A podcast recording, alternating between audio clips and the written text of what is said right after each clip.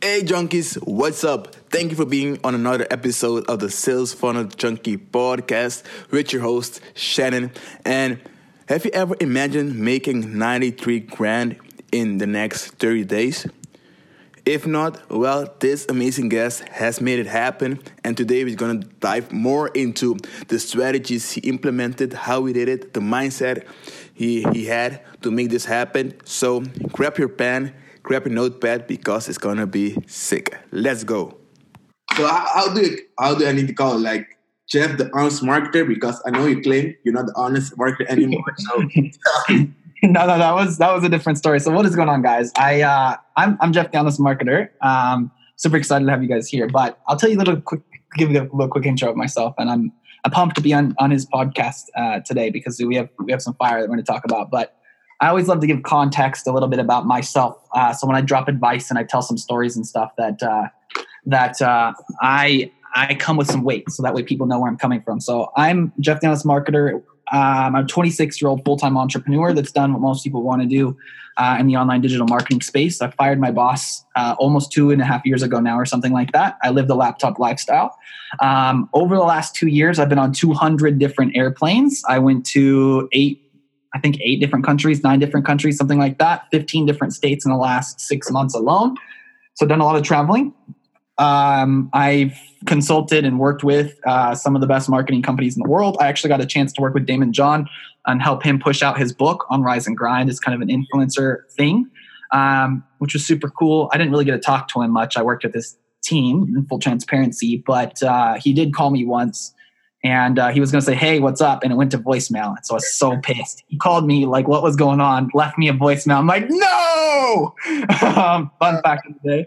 But I got to meet up with him and actually got to talk to him for a couple of seconds at GrowthCon. GrowthCon 2, shoot a video of that, and which was really cool. Been to seminar, sales from sea to shining sea. I spent over $100,000 in personal development from guru to guru.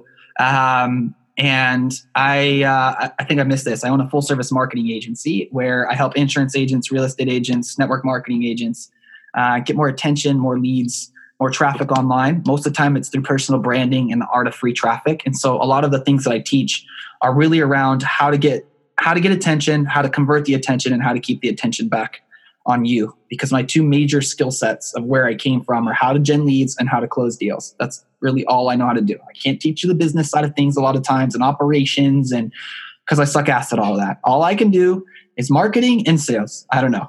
I can do that stuff. And so that's me. And I think the kind of cool topic that we're going to be talking about today for the podcast, which is super cool, is content creation.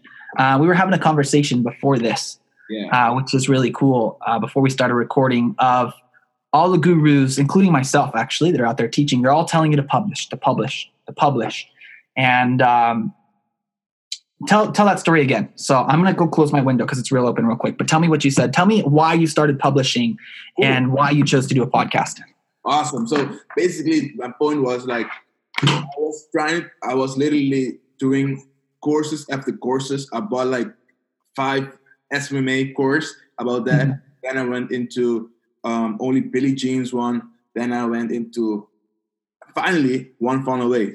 I'm like, shit, this is my thing. Like all the stuff is just like fluffy. The guys, same guys, like different guys, but the same subject. Mm-hmm. That's the thing, right? So it's like, you know what? I need to start publishing, because after hearing every single, like literally, I can tell you every single thing that's in one of the courses. Like different, but there's the same. I was like, you know what? I'm done chasing the quick scheme. I'm done chasing the quick scheme method. Let me just go out there and make my hands dirty. But the thing was that's holding me back. And for you guys, my audience, is I'm afraid to speak like English, like, or like not even like just speak kind of valuable stuff, because I was like, yo, I'm just starting out. Mm-hmm. Who the F, like who the fuck is going to listen to a guy starting out, you know? Yeah. So like, you know what? After just dabbling in my own head, you know what, Shannon, it's time to just go out there and make it. Because everybody started with zero, you know? So that's the main reason for my podcast. That's why it's called Sales Funnel Junkies as well. because after getting a lot of injections of this whole guru thing, it's just you versus you, and you injecting your own value and putting that thing you put out in the world in yourself. So that's my backstory with this podcast. And I know after hearing your whole curriculum, like your whole thing, I know you didn't come from all that. So I know you're the best, one of the best guys to talk about where you were before all this full-time entrepreneur. So So, dude, we first off, man, a cool thing about all this is that we all have that fear, right? I've coached a lot of people now on starting podcasts and creating content, and I just got off the phone with somebody that 2 years ago I told her that same thing. She was a Maxim's 500 model, like on stage, like completely like competed in Maxim events, like. And a couple of years ago, I looked at her and I was like, dude, you need to start teaching. You just need to get on camera. And she's like, I don't have anything to give. I don't have any value. And I'm like, dude, you were a model. Like, what do you mean? How many girls on the planet would kill to be on stage where you were? Like, how'd you get on stage? How did you connect with these people? Like, what did you do? And I just started going through it. She's like, but, and it's just like, when we all get started, we all kind of like, a lot of the things that we have inside of us is value. They come second nature to us, right? And I have that same feeling myself. Still do. I'm creating a course called Grow the List. It's a membership where I'm going to be teaching people those three things that I talked about, like for a very cheap membership to push people off there. And even now, I still have that. Like, is this good enough? Is it quality enough? Am I teaching it in the right way? And I was telling that to her because she just finished her course. 2 years later, she finally finished her course. But we all have that feeling of am I worth it? And who the heck is going to listen to me? Because but the thing about it, all of it is, guys, is that like there's people that are a couple of steps behind us, you know, and I think for me, when I got started in this, we all have big dreams, we have big ambitions and big aspirations. We're looking up to people like Billie Jean and Grant Cardone and Gary Vaynerchuk and all of these people. And we see where they're at now and we're like, dude, I can't be that. I can't do that. And I'm not that guy. Like, I don't have as much value, but most of the time these people don't want to learn from them. They can't learn from them. I can't learn from Grant Cardone unless I have $2 million to pay him for a month or whatever his fee is for consulting, right? Russell Brunson charges $100,000 a day for consulting. And so we need people like that. We need to overcome that for ourselves because, you know, people need to be learning from people that are one step, two step ahead of us. But it sounds cool. We all understand, but maybe we don't understand that. But how do we do that, right? So for me, man, I remember when I first got started, and I can send you guys a video of this if you want. So I kept the page up. So if any of you guys that are watching this podcast, I want to see like the old Jeff the Honest Marketer, is super funny. So there's a page on Facebook called Real Entrepreneur Network. It's live. You can go search at it. And it's got like my first or second ever Facebook Live on there. And that's how I started creating content for Facebook Live. But I didn't start there neither because I'll take a couple of steps back. I got started in entrepreneurship and started learning marketing from the MLM space. I was living in a small community in Northern California and the population was super small. Okay. Like 100,000 people and most of them are retirement and I don't know. And I was very like introverted. I was extroverted in an introverted way. Like I'm okay with talking to people, but I can't break the ice. Yeah. Right. But once the ice has been broken, I can control the conversation. I can talk, I can sell anything, but I had a very hard time making that first impression. That's who I was. And I was scared to do that. I don't know. I wasn't self-confident in myself. I was very, very bashing very much, like very judgmental of myself, very hard. I'm ugly. I'm not good enough. My smile is not good enough. I'm whatever, just all of these negative false beliefs. That's who I was for a long time. And, I was so scared to even get on the phone and call people. That's where I came from before Jeff, like seriously, like I had to have my upline and my network marketing company. This is a true story. So I got started. I drew out my list. I wrote all the people, just like any business that you start, like network marketing or insurance, they tell you to call your warm list and then call them and try to get an appointment to sell your products to. He literally got on Skype with me that day, okay, video call, told me to grab my phone in the left hand, okay, and then type in the phone number with my right hand, then put my thumb on the talk button, and he goes, take your right hand, stick it in your pants, grab a hold of anything that's down there, all of that stuff. And he's like, you got a good hold, bro? Do you have like a fistful of what's down there? And I'm like, yeah. He's like, is your thumb over the green button? And I'm like, yeah. He goes, if you have anything at all in your right hand right now, he's like, then click that damn talk button. And I'm like, oh, like I was like, are you kidding me? And it was his way of like being, don't be a little fucking bitch, dude. Yeah. Just call. Like, and it's what I needed. Like, it's funny to me to look back at that moment. And dude, I was so, he literally, I don't know. It was the shittiest phone call ever. I was so scared. I literally had to have somebody push me off the edge. Eventually I started reading books, and I went to a sales job and got good at breaking the ice a little bit. I read Robert Kiyosaki's book, Rich Dad, Poor Dad. And it was like, dude, don't choose the job for the money you're going to make, choose it for the skills, and then choose, a sales job because you'll always need that skill. A few years later, I ended up in a call center because I was still afraid to talk on the phone. So I took 30 freaking phone calls every day to sell people over the phone so I could get over the fear of selling over the phone. Like I literally chose that job just to, it was the shittiest thing I've ever done because I can't sit in a cubicle in a desk, like being chained to a phone sucked. Like a wire holding you to a phone was the worst thing I ever did. 8 months of just calls after calls after calls. Best choice I ever made in my life. But then, a few years fast forward, I came to the same realization as you, man. I was like, dude, I'm teaching this stuff to people. My marketing agency kind of happened. I need to create content of my own. I was building brands that weren't on me. So I knew how to get attention. I knew how to get followers. I had created Instagram accounts at this point to 60 and 70,000 followers through motivational quotes and travel niches and all this other stuff through other brands. So I knew the process of doing it, but I was like, dude, if I really want to be successful in network marketing or, whatever, I need to get in and start creating content. But again, I felt that same feeling that I had with phone calls. I can't talk to people. I can't do this. I'm not good enough. What if people judge me? What if my mom sees this and doesn't like my post? Or what if my friends judge me? Like, I don't think I was actually having that exact thought, but it was like, in the back subliminal, like these people are going to hate me. Who are these people? I don't know. I have no friends anyway. It's like, but fear of the unknown really, but fast forward again. What changed? Like what was like, at what point did the shift happen? Like, oh shit. Like, so what I did I was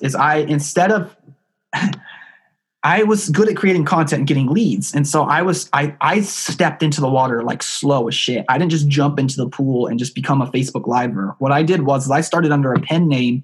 It wasn't like completely pen name. So I went to medium.com and started blogging. And let me put it this way. I'm so bad at writing. Like, I hate writing. It is the worst thing on the planet. Like, still to this day, my blog, the last time I posted a blog on jefftrimble.com was fucking 2 years ago. And I'm hating myself for it because I'm like, dude, I need to do this. Yeah. So my new process is to get my videos transcribed so I don't have to damn type. That's how bad I still to this day hate typing and writing. I can't do it. Yeah. But I chose to do it even though I hate it so much because I was too scared to get on an audio or a podcast or a video under a pen name on medium.com. So none of my friends on Facebook would see it. So none of my Facebook on LinkedIn would see it. None of my friends on Twitter or anywhere. I created a whole, it's called a publication on Medium, which is like, it was like Team Trimble or something. I don't remember. LF8 maybe. So it was like under a name that wasn't my name, but it was under a name. Like my name would be attached to it as author, but it wasn't obvious. And so I typed and I would post it on Medium. Somewhere along the lines, somebody ended up seeing my post, commented on it, messaged me about it and said, dude, that post was amazing. Like, oh my gosh, like that was some high quality stuff. Like, dude, I want to know more. Then I started like typing more. I started talking about cryptocurrency because I started making money on crypto. I started teaching about crypto. And then on accident, I closed a client for $10,000. Okay, website, a bunch of other stuff for my marketing agency, which I'd started at that point. Okay. And I was like, fuck, this shit's working. Like I just did a blog post on crypto and I just made $10,000 off this post off of a couple. It was like two different clients, website deals and a couple of like email marketing deals or something, 10 grand. And I was like, dude, okay, people, I'm getting positive feedback. People are buying from me. It's time to take the next step. I can do this. So I'm like, all right. And then I start a podcast because I was too scared to be on video. I'm like, nope, I can't do this. And my podcast was Anchor.fm, right? And I go on Anchor.fm and I go upload on Anchor.fm again. So nobody can see it. So nobody's going to follow it. So none of my friends see the content, nothing. And I walk around. my base, or so I had like a garage at the house I was staying at the time, and I put in my headphones and I would literally just talk to myself, for myself, testing my message for the first time ever on audio on Anchor.fm. The podcast still might be out there. It was called The Journey of Entrepreneurship. I don't publish on it anymore. But I did it. I was like, I'm doing 75 hard, right? So before that, like I think in March after GrowthCon, I was, you know what? After my gym workouts, I would start doing podcasts. So I thought up to Anchor, did my thing like for 6 minutes or so, like just my walk from gym to my apartment. Mm-hmm. I never published that. Like I've been I still got it like, on my phone, but I've been talking to myself, but never like I was so literally so afraid. I was like, you know what? So yeah, keep going, brothers. So for me, man, I did it all that way. There's three reasons we create content, right? We create it to get new attention, new people to watch our stuff, right? We want new people, new leads, new clients or whatever. The second reason, which most people miss out on and don't ever realize, is to follow up with the old attention, the old leads, the old followers, right? To keep our current followers watching our stuff. And the third reason, which is what, and I almost, because my middle finger, the third reason, the most important thing is we do it for ourselves. We do it for ourselves to test our message, to get confident in ourselves, to test what we're trying to say, to feel good about what we're saying, to make belief in ourselves. Because nobody, if we don't believe in ourselves, we don't do the content for ourselves, then nobody's going to watch the content anyway. And that's what I really started to realize and why I started to be okay with publishing it, because I was like, dude, nobody's going to watch it if it sucks. The Facebook algorithms and the YouTube algorithms or the Anchor algorithms and Instagram or wherever the hell the public, Apple Play and Google Play, they're not going to publish and promote my podcast if it sucks ass. Like nobody's going to listen to it anyway. So I'm like, all right, I might as well just post it, because Gary Vaynerchuk said this. He's like, dude, this is what made me really go and do the podcast. Gary Vaynerchuk, a few years ago, he created a video that's like, dude, don't create document. Document the journey. He's like, dude, do you have any idea how much money people would pay to go back through and see like a video of where fucking Steve Jobs was trying to create the iPhone in his office? Yeah. Or, you know, Michael Jordan in high school, you know, seeing him actually in that fucking moment of what it would be. No, nobody sees that. Nobody sees the old shit. And so like the struggles of going through it, he's like, dude, make yourself a collection. He goes, go through and do that. Who gives a shit? He's like, it'll be cool in 100 years from now when you're fucking famous to go up and be like, you want to see this? Look at how fucking stupid I was. I don't want to hear your bullshit of you can't do it. Exactly. And I always had that vision in my head. I was like, dude, I need to do this. It's not for me. It's for the story I can tell. I always see that's the big thing that I always had. So I had a lot of struggles in my life, and I don't want to go through it all, but I was living on a couch at one point, and I remember laying on this fucking couch that this is going to make for an awesome story one day. I'm going to be on stage and I'm going to be telling somebody and motivating and inspiring them to be successful. And I'm going to be able to talk about how I was laying on a fucking couch with cats jumping on my face and cigarette smoke and vape juice all up in this hotel, waking me up at 3:00 in the fucking morning. And the only thing that I had to do in my life to escape was go to the gym. Right. And I had that same thought with the podcast. Well, this is me actually proving it. I don't have a photo of the fucking couch. I can't prove that I lived on the couch. I have no videos of me sitting there, but I can have proof of me sounding like a fucking idiot on a Facebook Live. Yeah, exactly. And I was like, dude, I don't know. I think the big change for me, man, was slowly understanding and getting over the fact of I don't give a shit what other people feel about me. And I didn't realize that that's kind of the original. That was the realization of why Jeff the Honest Marketer came around.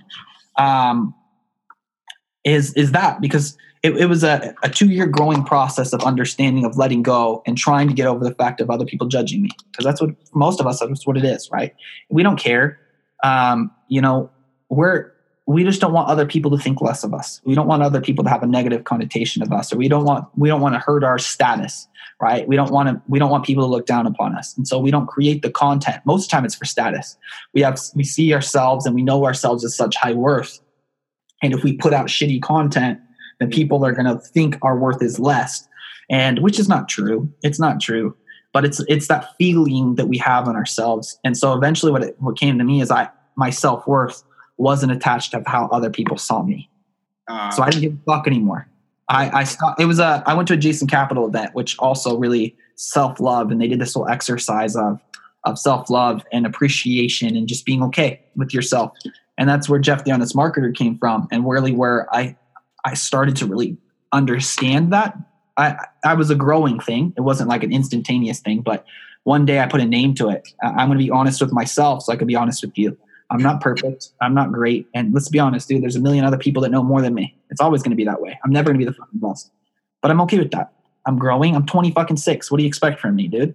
You know, go look at your 26-year-old kid and talk shit. Yeah. You want to play games? Like, you know, who were you when you were 26? You want to talk shit? You know? Love that. So basically, after you getting, okay, you get over yourself of, you know, mm-hmm. I'm just going to do me, be honest with myself, be honest with the best version I can be at that moment. How did things change for you in your business and in terms of your agency, marketing, or like? Yes. Dude, I'll tell you what, dude, that was the best decision I ever made in my life. 2 reasons. And this is the exact reason this is exactly what I'm trying to teach to everybody. And I knew it was going to be this way beforehand. Okay. So I took a training course by Jordan Belfort years ago. It's called The Straight Line Sales Psychology. And he teaches something called the 3 tenets of selling: selling yourself, selling your services, and sell your company. And I knew this, and that's why I created my original course called the SYS system. And this was right when I just got started selling, but or just got started creating content. But what happened, okay, is that people, as my content got better, not originally, not at first, but as my content started to pick up and I got confident in my message, I got confident in what I was saying, I got confident with myself, then what happened was people started to see me like this. Yeah. Like, they started to reach out to me. They started to call me, wanted advice. Like, there isn't a single day that goes by anymore, man. True story, that someone doesn't reach out to me, messages me like, holy shit, dude, I have a question. Or holy shit. I believe that. I mean, they're not a single, at 365 fucking days a year, I get somebody messaging me. I mean, on average, right? Because there's some days I get 10 people and there's some days I probably get 0. But dude, on average, I get probably 400 people a year to reach out to me. Seriously. No doubt in my mind. 400 people a year that reach out to me just because, and I have 400 subscribers on YouTube at this point. I don't publish on Instagram anymore because I got burned of Instagram because I did it for 2 years. And so I haven't excuses, bullshit excuses mostly. I have 6,000 followers on Instagram, but I don't use it. 7,000 active followers. Okay. And then my Facebook page, all my traffic usually comes off of my but my very low reach personal profile, because the only people that see it on your personal profile are your friends. And I've got, 1,000 friends on Facebook. Most of them are losers from my high school. And so out of that low range and the traffic I get from my 300 subscribers from YouTube, I get 500 people, 400 people a year reaching out to me. Yeah. Let's dive deeper into that, because I know you're like, the guru of like organic traffic or like free traffic. I don't know which one you want to call it, but like not paid. So like, what do you think most people like fuck up when they start trying to build a brand? Dude, I love this. One, okay, there's two things. This is a fucking amazing question. Yes. Okay, there's 2 things that people mess up on. The end. First off, is they're trying to speak to everybody. When you're speaking to everybody, you're speaking to nobody. The end. And that's where I messed up too, where you're trying to create content for everybody because you think you need everybody and you think that you want to help everybody and you have this picture of being a million fucker followers, right? You need to create content for a very specific person. You need to have an ideal client in your mind. You need to be talking to one person, the end. And your brand needs to be relative to that. And most of the time, it's the younger version of ourselves. And so if we don't know exactly who we want to speak to, or if we don't know what kind of content we want to create, look at yourself 3 years ago and create content for yourself 3 years ago.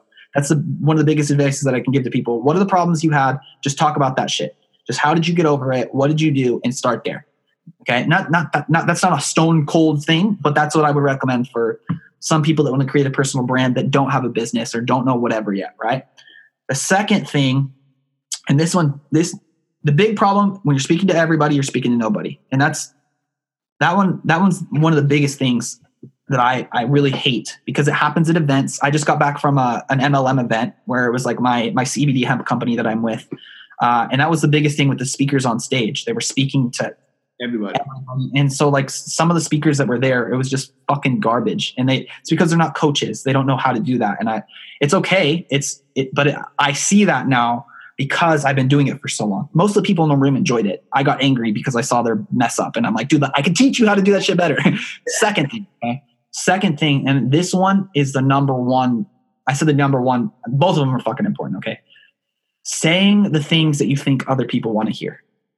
And you're creating content with, okay, you have your ideal client, right? You know kind of who you want to talk to.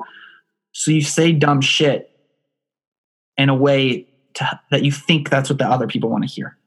It comes off inauthentic. It comes off... Okay, a better way example of this. Okay, how this happens and comes around most of the time. You don't say it, and I say that, and those people are like, I don't say things that I think other people want to hear. Well, I don't think most people intentionally do that. What I think what happens to them is they've been watching Grant Cardone, or they've been watching Elon Musk, or fucking Gary Vaynerchuk, or any of those people, and they look at all of them, and they look at one of their status posts, and their status post says, holy shit, it has 5,000 likes on it. I'm going to post that same status post. Yeah. I'm going to post similar things. And that's not genuine, right? That status post got 1 million likes for Grant Cardone because it's genuine to Grant Cardone. You just tried to post Grant Cardone and take Grant Cardone, right? Instead of being you posting what you feel and what you know and your genuine, there's a good book on this, okay? When you're starting to create a personal tribe, this is more advanced, but there's two books that The True Believer by Eric Hoffer. Okay. This is an in-depth book. It's very deep and dark. It's about how to create a mass movement of people and what Eric Hoffer did. And it's like written in the 50s. So a long time ago, like I got a used copy of the book and it's dated 1971. Really? So like, yeah. So this book was written a while ago. This book was at least published in 1971. So, this book was written a long time ago, old language, hard to read, but what the author did is he went through and looked at all the Soviet stuff, all the Nazis and all that kind of stuff, and tried to figure out what caused people to move together, what caused people to attract to that movement.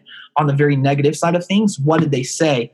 And then there's another book by Russell Brunson, Expert Secrets, that talks about the same thing, more on a positive side. Funny enough, Expert Secrets by Russell Brunson quotes this book, which I didn't know this, but I reread it, quotes this book like 6 or 7 times throughout the book, The True Believer. I read this book before I read Expert Secrets, then I read this book, and then I read Expert Secrets again. I was like, holy shit, I didn't even realize that I'm reading. So, but that's like that Russell Brunson is quoting this book is insane to me.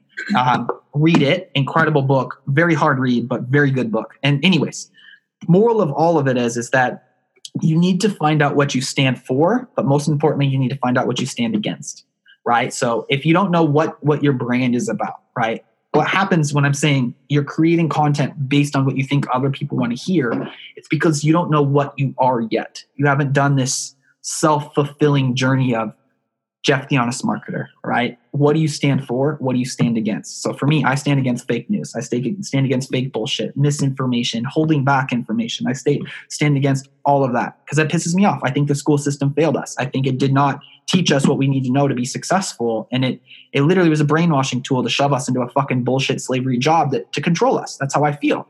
And that's what my brand has really been around is I do what I want. I'm about travel. I'm about having the freedoms in my life. And I'm about giving back those freedoms because that's the information I've gotten. And I'm about, right? Don't hold information back. Don't. I've had a lot of people give me information. So I need to do the same to other people. That's my brand, right? But you need to figure out what you stand for and what you stand against. And the big thing that Eric Hoffer talks about is finding out what you stand against. What are you tearing down to rebuild? And if I could redo the whole world, and if I like 20 years from now become president of the United States, the one thing that I would want to do is just change the school system. That is literally what I would want to tear down and rebuild. I don't know how I do that yet. Yeah. But I think it's a miss. I really think it doesn't teach kids what they need to know. What did you go to college or like? I'm a college dropout. I did go to college, but I went to a community college. I'm a few semesters short of an associate's degree, but I was going for an IT tech stuff. And I was always a computer guy, always very techie. And I knew more than the college professors did. At one point, like one of my college professors literally had me in front of the room teaching the class the shit because she didn't want to do it. And I was like, dude, I'm not the fucking teacher, dude. Like I'm paying to be in this class. Like, why am I teaching this class? Like, why do I know more than you on this subject? Are you joking me? I'm paying, you know, thousands of dollars to sit in this classroom right now. Fortunately for me, it was a community college, so that's also why the teacher is probably shitty. But it was just a waste of time. And I just started to realize, dude, that, you know, in the internet space, in the marketing space, in the online stuff, dude, colleges don't have that information. How could they? You know, the internet's changing so fast. Like, before we go into that, into deeper into marketing, like, how did you literally transition from being a logo designer, like logo creator, to building funnels and having a whole service marketing agency? So it actually went the other way. Okay. So my service marketing agency came first. So I'll talk about that. So I never intended to start a marketing company. That was an accident. Okay.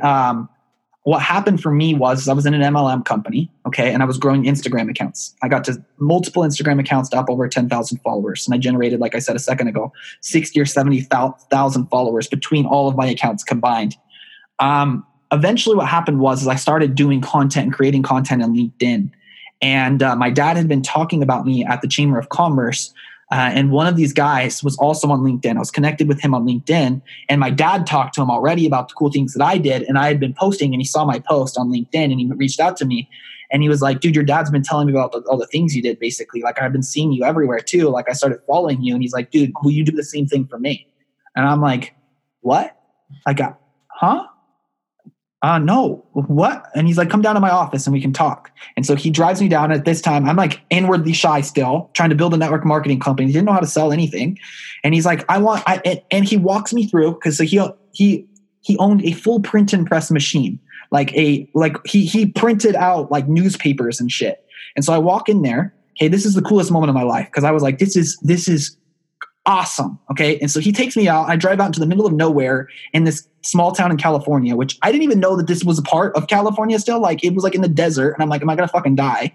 Like, it was still part of like the town, Redding. And then it's like this warehouse. Okay. And I'm driving around and I see all these warehouses, and all of them are barbed wired at the top. And I'm like, I couldn't find it. Like, I was driving through. Inside the barbed wire was his warehouse. And there's a bunch of the barbed wire connects the warehouses. And then some of the warehouses like have storefronts, basically. So barbed wire in between the warehouses. I had to drive through the barbed wire. So I'm like, I'm driving into a fucking death camp here or something. I don't know. And I had to drive all the way back this super dirty, dusty road in my car that's a piece of shit breaking down. And I'm like, dude, my car breaks down here, I'm screwed. Okay, into this. Everything is off-white, ugly, like can't even tell what it is. And then I see his little logo on the building. And I walk in, I knock on the door, I open up, and all you see is like this one little desk that looks like nothing. It's just beat up wood and nobody in there. And I'm like, and then you see a little hole in the back and you hear all of this chopping. Yeah. And I'm like, I'm about to die. I'm like, this is a human processing facility. Like, like, what am I doing? What did I walk myself into? My dad knows him, so maybe he's not a murderer. Maybe he's not a serial killer. But I'm just like, like, I'm scared. And then he's like, come back. And I'm like, this is it. I'm done. And he takes me back there. And then he starts talking with me about all of this stuff. And you just see these giant machines. It was like the size of like 3 football fields of just conveyor belts and giant metal machines just printing out paper, like just shooting it and printing it and cutting it and just all of it. And I was like, I've never seen machinery or manufacturing like that ever in my life. And he goes, hey, dude. He's like, this is my operations. This is what we do. We print the newspapers for the local newspaper company. He's like, I also print brochures and all this kind of stuff. And I thought it was the coolest thing. And he goes, I'm doing a wedding bridal showcase here at the fairgrounds, and I want you to promote it. He's like, I'm having all this stuff. Can you do, Instagram ads and stuff for me? And I'm like, okay. Sure. Since you didn't kill me, I'll do anything for you right now. And marketing agency was born. He paid me, I don't know. I didn't know how to even charge then. I think I made like $300 off the guy. He gave me $1,000. I spent like $700 on ads.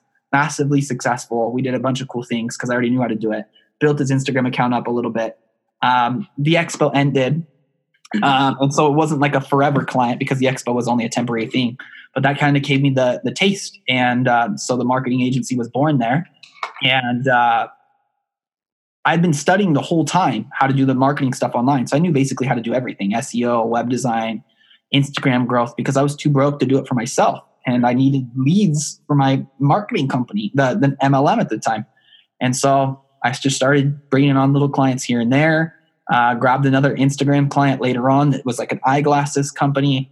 Grew their Instagram account while I was still doing it for myself, selling phone cases online, just anything I could do to just learn, because I was just a consumer. Eventually, I started partnering with people in India, true story, for websites. Because I was like, dude, I'm done building websites myself. I'm not skilled enough to do it. There's too much tech stuff and I don't have time. I'm a sales guy. I want to sell it, and I wanted to eventually just start to outsource it. I don't know. I adopted the do what you do best and pay others to do the rest mindset. I don't know where I got it from, but somewhere along the lines in the personal development, they're like, dude, you need employees, bro. Stop doing this shit yourself. And so I did.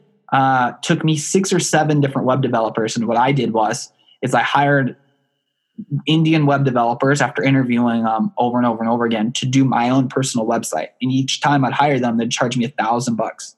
And so it cost me $6,000 to get my personal website done, more than if I would have paid somebody from another marketing company to do it right. Yeah. But I was trying to get somebody to see that I could outsource their work to, because I knew I could sell websites for $2,500. So I can outsource them to India and sell them for $1,000 or $2,500 and keep 1,400. Yeah. After 1,400 after the processing fee. So that was my idea, but it took me $6,000 to get there. So that's where my marketing agency started, was doing that, really, when it really became a real thing. Started selling websites, outsourcing them. Then I found other Facebook ads guys, and eventually I became the Walmart of a marketing agency on accident, just because everybody wanted everything. And I was like, sure, I know how to do it all. Eventually got my marketing agency to, like, what did I get to? 28,000 in a month, almost 30,000 in a single month. And then hated it, dude. I just hated my life. Yeah. Dude, because, dude, the problem was I was doing everything for everybody. Yeah. I wasn't. And what happened, well, I want to talk about the logo thing here.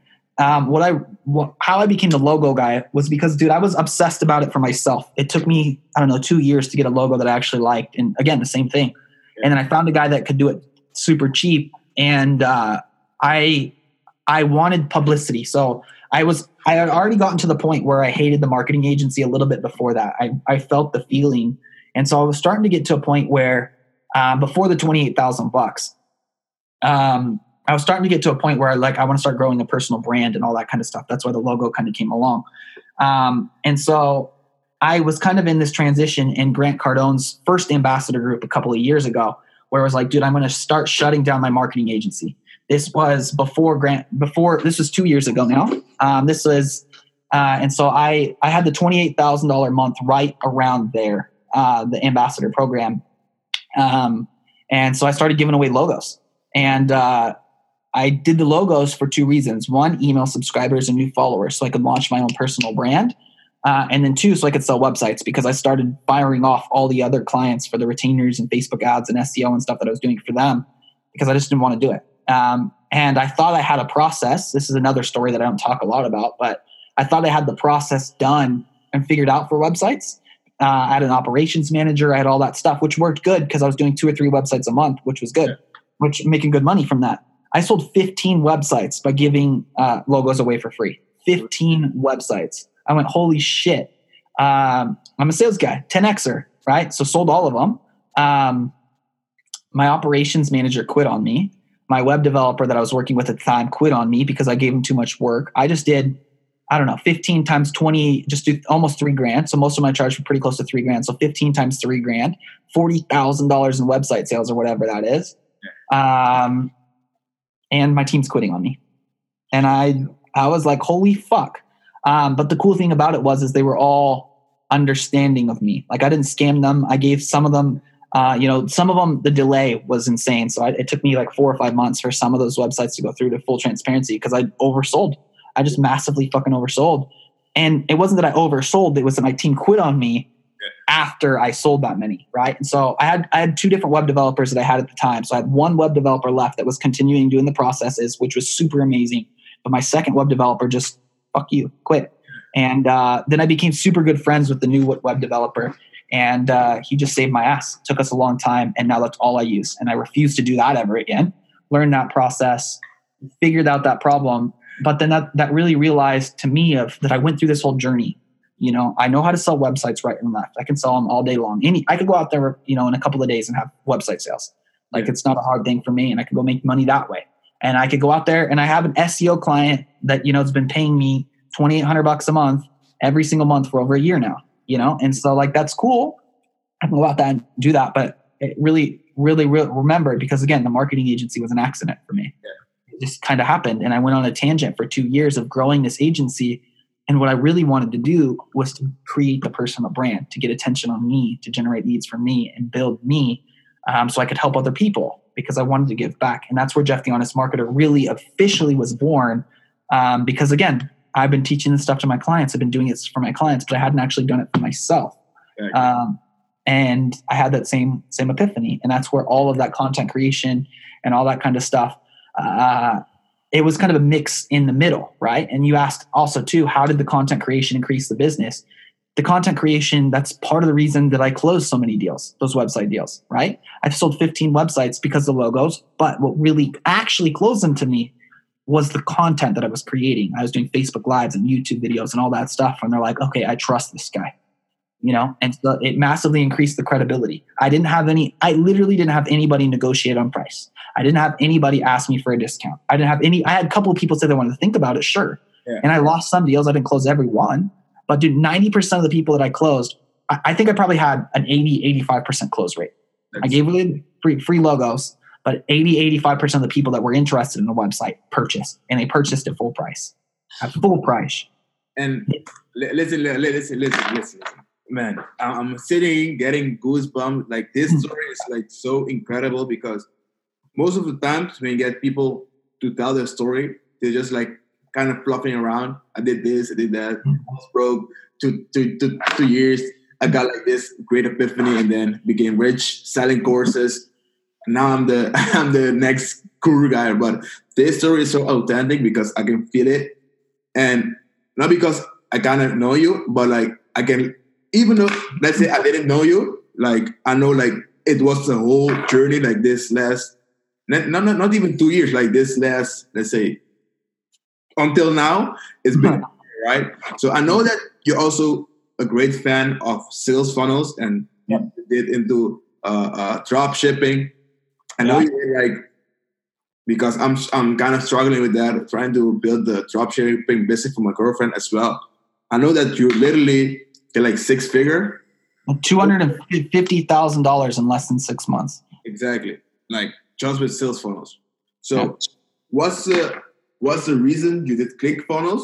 Like not sales funnels beside like a website, like a Shopify. What's the main reason for that?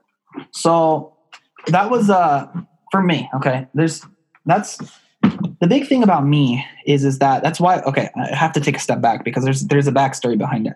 The reason that I was unhappy with my marketing agency is because I wasn't growing anymore.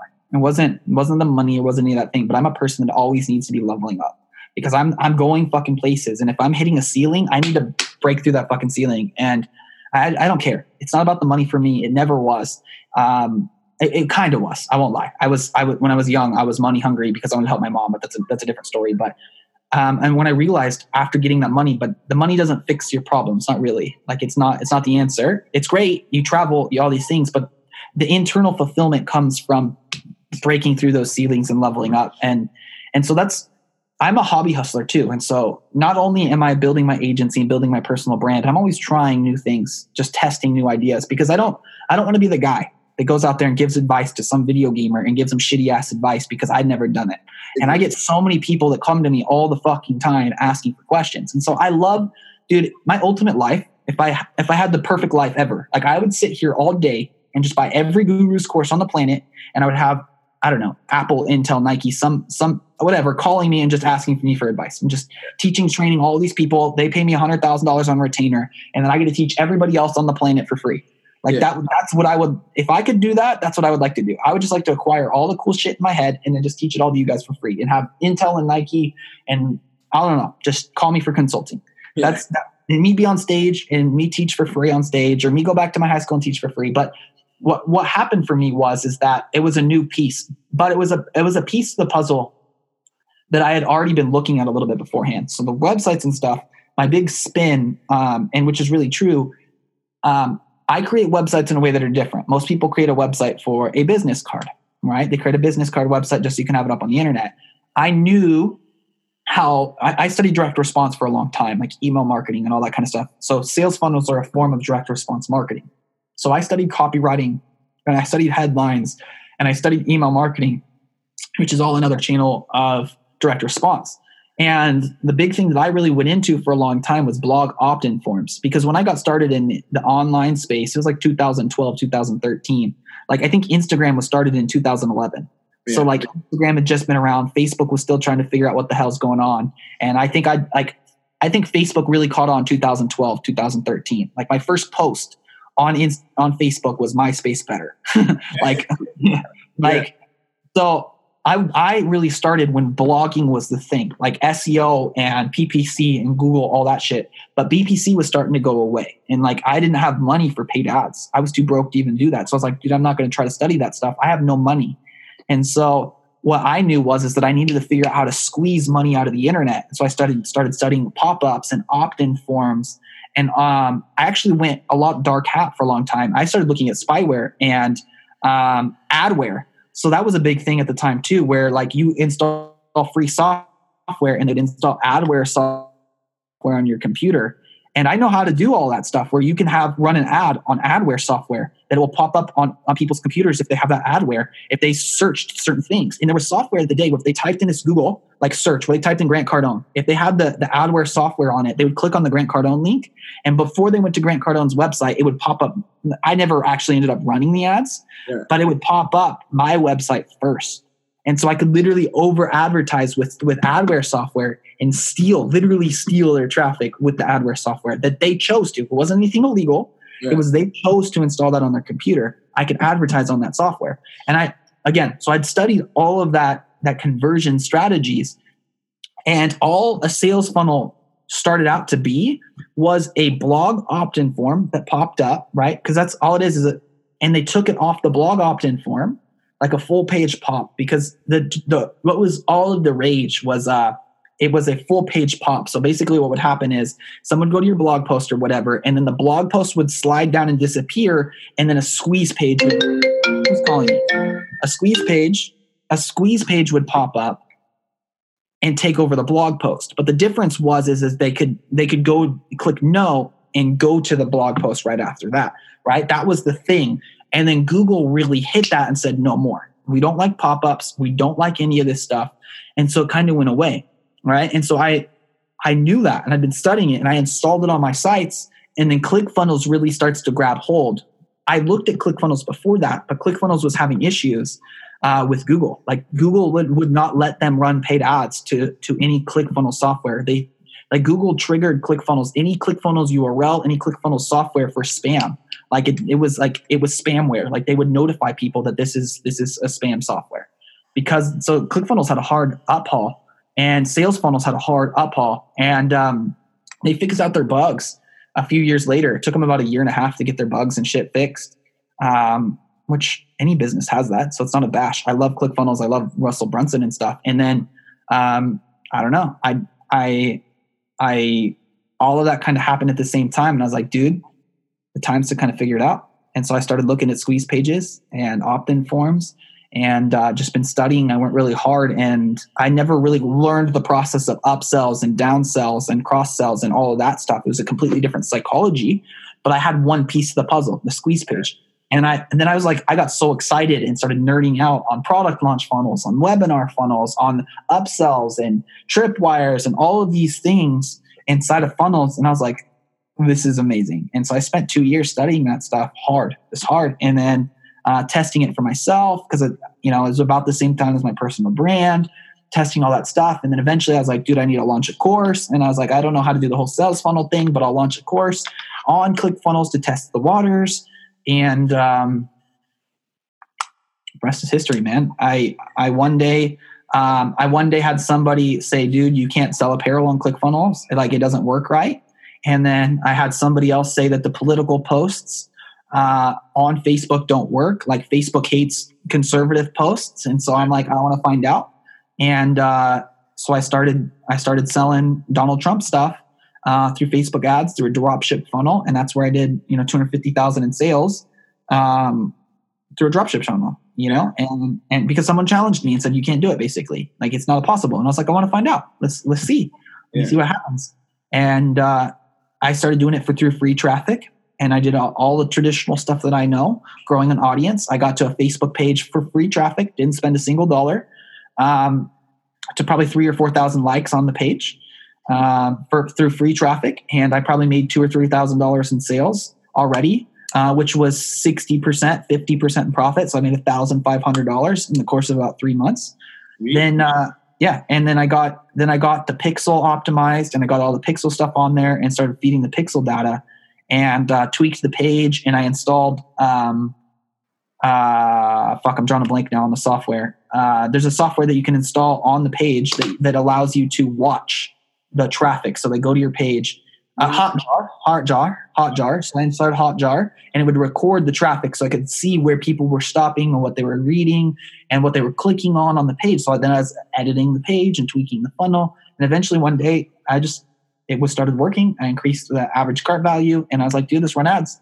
Started running ads to look at like audiences, and the rest is history. Started to scale it and testing ads, and boom. While I was at Funnel Hacker Live too, so this is super cool. While I was at Funnel Hacker Live, learning about funnels, I'm making $1,000 a day on sales funnels, and everybody's like, holy shit, who is this guy making $1,000 a day right now? And everybody's running to me, sitting down with me, talking, and it was amazing. And then what really happened though, dude, is I really fell in love with the culture. I really fell in love with the community of what Russell stands for, of how he donates his money, and how nice he really is and caring. And it was really a different feeling that most online gurus don't give, right? I mean, we've all bought in courses and stuff from people that promise us the fucking rainbow, and then don't deliver really. Only rings. Yeah. Yeah. And that the problem is that most of those people, they're just not as genuine. They only want to give you a piece of the puzzle so they can sell you something else. Okay. And most of the time their products aren't bad, right? They do have quality information, but they never put the pieces together all the way, right? They give you one piece and they leave you hanging. And it's because it's not an unethical business model, I don't think, for them. But the problem is that it's they're targeting the wrong people a lot of times. They want to scale the business, and I think as a sales guy, I went through and sold products to people that at Comcast I was forced to, and sell products to people basically that really didn't need or want the product. And so I kind of got this negative feeling in myself, and couldn't sleep at night sometimes because I was selling things and I didn't feel good about the things I was selling. And so when I started marketing and stuff, I adapted this belief inside myself that I will not sell products to people that are not qualified to buy my product. If they're not qualified, then I don't need you, or no, I don't want you. And the problem is that most gurus have is that they don't take that same belief. They'll sell it to you no matter what. They'll let you buy it regardless. And I do a little bit, but if it's not right for you, then I very much will tell you, dude, it's not right for you. You shouldn't buy this. You wouldn't be like the honest marketer, right? Huh? Otherwise, you wouldn't be the honest marketer. Yeah, I agree. And there's times where I can't be perfect. There's going to be people that are going to make decisions and purchase my stuff. But that's why I offer 100% refund policy for 30 days for every product that I sell. If you're not satisfied, dude, I'll give you your money back. I have a belief, dude. If I can't help you make money, then I don't deserve yours. And so if I didn't deliver you the value you were looking for, I'll give you the money back. I mean, as a sales guy, I'll make you ask for it. I'm not just going to offer you a refund. If you come to me with a problem and say, dude, I have a problem, then I'll defend it and try to hold the sale. What was your problem? Do you want? And I won't offer them a refund right away. But if they ask for a refund, I'll give them a refund. Yeah. Full transparency. Yeah. I know you're a busy guy. I know your time is valuable. So I got last three questions for you. Sure. Quick, three tips on free traffic that people can go out right now listening to this and then go and apply right now to grow their Facebook, IG, YouTube, or personal brand right now. Okay. First off, know exactly who you're talking to. Okay. So that's once you figure that out, who you're talking to. And I have a free little thing that I give away, like an ideal client worksheet that you guys can have. That's jefftrimble.com/Joe Kaley. Joe, Joe Kayle. It's my little brother and sister's name. And so you can get that for free, pick that up. But once you really understand who you're talking to, then what I would do next is go get on BuzzSumo and type in who you're talking to, like what you're about. Like, so if you're an insurance agent or you're a real estate agent, let's say insurance, let's just keep insurance. I would type every single line of business that you are into BuzzSumo. There's a questions section where you sign up for a free trial. It's a question section. You click the question section, type in exactly what it is that your services are. And what will happen is BuzzSumo scans the internet and searches for all the questions that people have asked that have that in there. Life insurance, homeowners insurance, whatever, right? And it'll have all of those questions, and you just start searching for questions. And then I would write down, and this is what I'm going to do. I'd write down, which I don't know where I put it at this point. I already did. I'd write down 120 different video ideas on a piece of paper. Okay. Mine's 60 sheets. So front and back. Right. And then I would spend 3-4 days getting in front of camera and just make 120 videos as fast as you can. 3 to 5 minute videos, 10 minutes at max. And I would take all of those. Okay. And I would post them on Instagram, on Facebook, not YouTube. I'd keep YouTube out. Instagram, Facebook, and LinkedIn. If your ideal client's on LinkedIn. Okay. In different orders. So you don't post the same video right away. Right? In different orders. Post video 1 on Instagram today, video 2 on YouTube or on Facebook today and on Instagram. Okay. Video 3, and you shuffle them. Okay. That's 4 months worth of content right here. You're going to have a shit ton of free traffic because the questions, right? You have questions that people are searching for. And if they're typing it into Google, other people are looking for it too. So a ton of value. Like, dude, you already know it's value. Go in and answer those questions. Create videos on those questions. Go create videos on those topics. 120 topics. Mass produce the content. Post them for 4 months. Okay. And then tip 3. This is something that I taught in Nani's resource section. So if you are a part of her members area, you'll actually get to see me teach it. I call it the agent domination system. I think is the end up name that I gave it away. It's also going to be in my Grow the List membership course. So you guys can pick it up there too.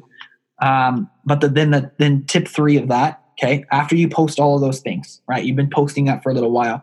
Instagram's going to give you free traffic. Facebook pages are not.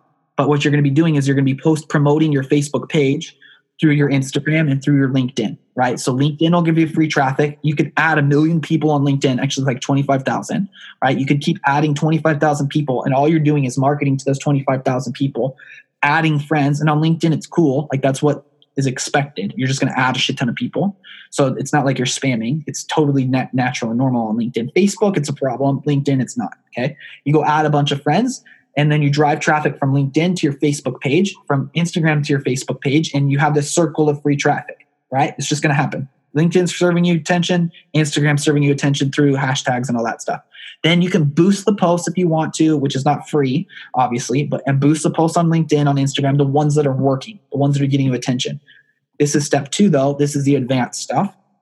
I would find the videos that are working really, really good, right? You posted for 3 months, you posted for 2 months, and a couple of your videos went insane. They went really, really good. The subject was great. Like, everybody loved it. Then I would sit down and I would make a 15-minute video, a longer version of it that's more polished, has an intro, that is edited, that is tweaked. It's good. It's like the Ferrari version. And I would do that for all of the videos that you posted that were good, that got a lot of traffic. And then I would post those to YouTube. Okay. And I post those to YouTube. I would also send them to rev.com to get them transcribed. And then I'd post them on your blog as well. Boom, boom, boom, boom. So you hit, because there's 2 different types of traffic on the internet, 2 different types of content distribution. There's multiple types of traffic, but there's 2 different types of content distribution, right? There's interrupt distribution, like Facebook, Instagram, and LinkedIn are. You post a video, it interrupts somebody that started following you, right? And then there's search, which is YouTube and Google, right? YouTube also has an interrupt feature, kind of like the recommended side, but most of the time YouTube's mostly search. So you want to play to both on YouTube, but you want to have both. Interrupts limited time content, right? You create a video on LinkedIn or Instagram right now today. In a week, nobody's ever going to watch it ever again. It's gone forever, right? It's gone. Exactly. But when you post it on YouTube or in your blog post, then when people search for it, you're going to get traffic forever. And I don't like doing work over and over and over again. I like to do work once and then have it pay me forever. But you're taking this traffic, because this is faster and easier to grow, to put it into the search traffic, which is long-term. And you're using both, creating this kind of circle. And then if you can create that whole thing, I talk about it as kind of an engine in that system. And if I go really deep into it, it's like 4 hours, 5 hours maybe of video content in Grow the List membership.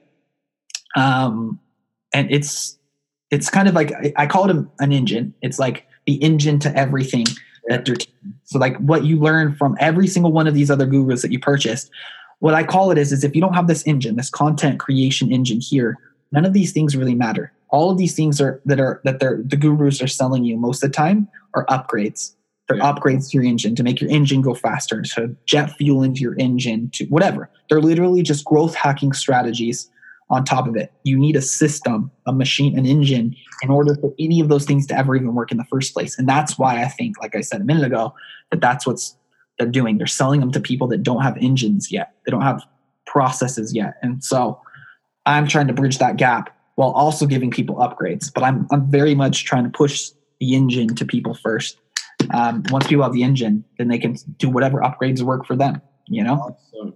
So the last question is, and guys, if you didn't have a pen or like something to write, I strongly suggest you go back like 5 to 10 minutes and write the 3 steps, the 3 quick tips, because man, I got literally 2 full pages on just the 3 tips. So, so the last question is, if you had the chance to meet any marketer or like sales guru or whatever on the planet Earth other than Russell Brunson or let's say Grant Cardone, who would it be? If I had the chance, dude, I'd like to sit down with Elon Musk, and I don't know that he counts as a marketer or salesperson, but dude, I think Elon is a stud. He's just like, he's such a deep thinker, and I love that. I like to be around people that think deeper, because too many people micro macro, right? Too many people think at the small little surface level. He thinks so deep, and I think it's powerful, because when you understand how the systems work, when you understand how the processes work, when you understand how the cogs move on a deep psychology level and a deep thinking level, then you can kind of predict how things are going to go in the future. You're above the curve. But if he doesn't count, and I have to pick an actual marketer that calls himself a marketer or a salesperson, to be Jordan Belfort next. Jordan Belfort, dude, he's a stud. He was the first guy that I ever learned sales from, way before Grant.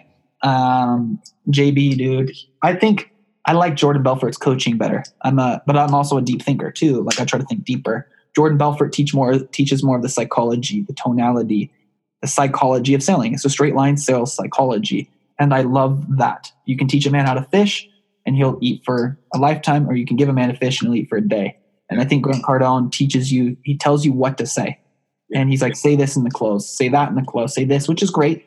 They're awesome. But I'm not a scripts kind of guy. I got a lot of value from that too, but that's only a piece. It's only a piece. You know, I'd rather understand how the whole thing moves and not say things, but I think this is going to work, you know, say things and know why it works. Because once you know why it works, then you can reverse engineer it for yourself. Because I learned a long time ago, I don't sell very good off a script. Yeah.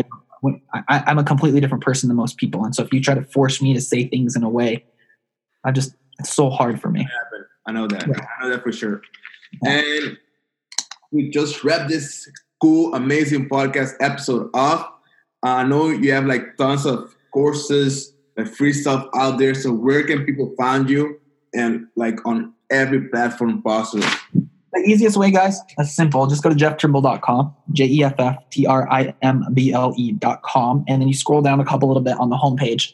All of my social links are on the homepage. I've mentioned a couple of times my membership. At the time of watching this video, the membership's $37 a month. It's Grow the List, growthelist.com. And what we do is we teach the 3 things I started this podcast with: how to get new attention, how to convert the attention, and then how to keep the attention coming back. And we pair it all up with a live coaching call every single month. where I will get on a Skype or a Zoom call with you guys, with anybody, everybody, the whole group that's in the community of the group. And I'm going to teach you a new subject, teach you a new thing. And you're going to have Q&A with me of how do I do this for your business or how do I do it for my business? Because of the same thing that you had, that problem you mentioned a minute ago, a lot of us go through that. We buy a lot of courses, we have all these things, but we have that disconnect of how does it fit into my business? And what I found out from running the marketing agency the way I did, I had a very unique view inside of other people's businesses of how they're running it. And so I got a deep thinking process of how to pull the things out of their business of what they're doing and how to use it properly online. Everybody's business is a little bit different. Insurance agents, real estate agents, network marketing agents, all of them in the middle there, they're all different. I don't care if you're in real estate, you're a coach, if you're a landscaper, you all have very similar stuff, but you all have different facets. And I'm very good at helping all of you gen leads and close deals. I can teach you how to do all that stuff, but I need to teach you the strategies are a little bit different between the two, between all of them. And I want to help a lot of people. And so I think the live calls really add an insane amount of value to anything. Yeah. Because, I mean, if all it did, the membership, all it did is helped you never have to cold call, talk to a cold lead ever again, have to ever talk to anybody that didn't want to hear about your product or service again, and got people raising their hand saying, yes, talk to me about your products. Would it be worth a month? If all it did was get you to ask me questions about your business, your marketing, whatever, you could just call me, and ask your question in a little chat. Would it be worth $37 a month? I think yes, because I know most people are afraid of cold calling and talking just in general to sell the products. That if you can just learn that skill to generate inbound leads for yourself, man, it's pure gold. So. I started this podcast halfway through. I said, dude, I get 400 people reaching out to me a year. That's 400 leads. Jeff, what is it that's going on every single year? Easily. So Jeff, thank you for your time, man. I think we went over like an hour. I don't know. I think it's an hour of pure value and then like just fire. I know you will over-deliver. I know that for sure. So thanks for your time, man. Man, I will definitely send some traffic to you just with 2 pages a road over the 3 main topics. So quick, I will definitely send some your way with this podcast. And man, thank you once again. No problem. Guys, my Sales Funnels Junkies, till the next episode. See you later, guys. Guys, thank you for listening to this another episode. If you liked it, if you love it, make sure you leave a 5-star review. It will help me as well, but more people will get to hear these amazing stories and strategies and principles to grow your online business. And yes, see you guys on the next episode.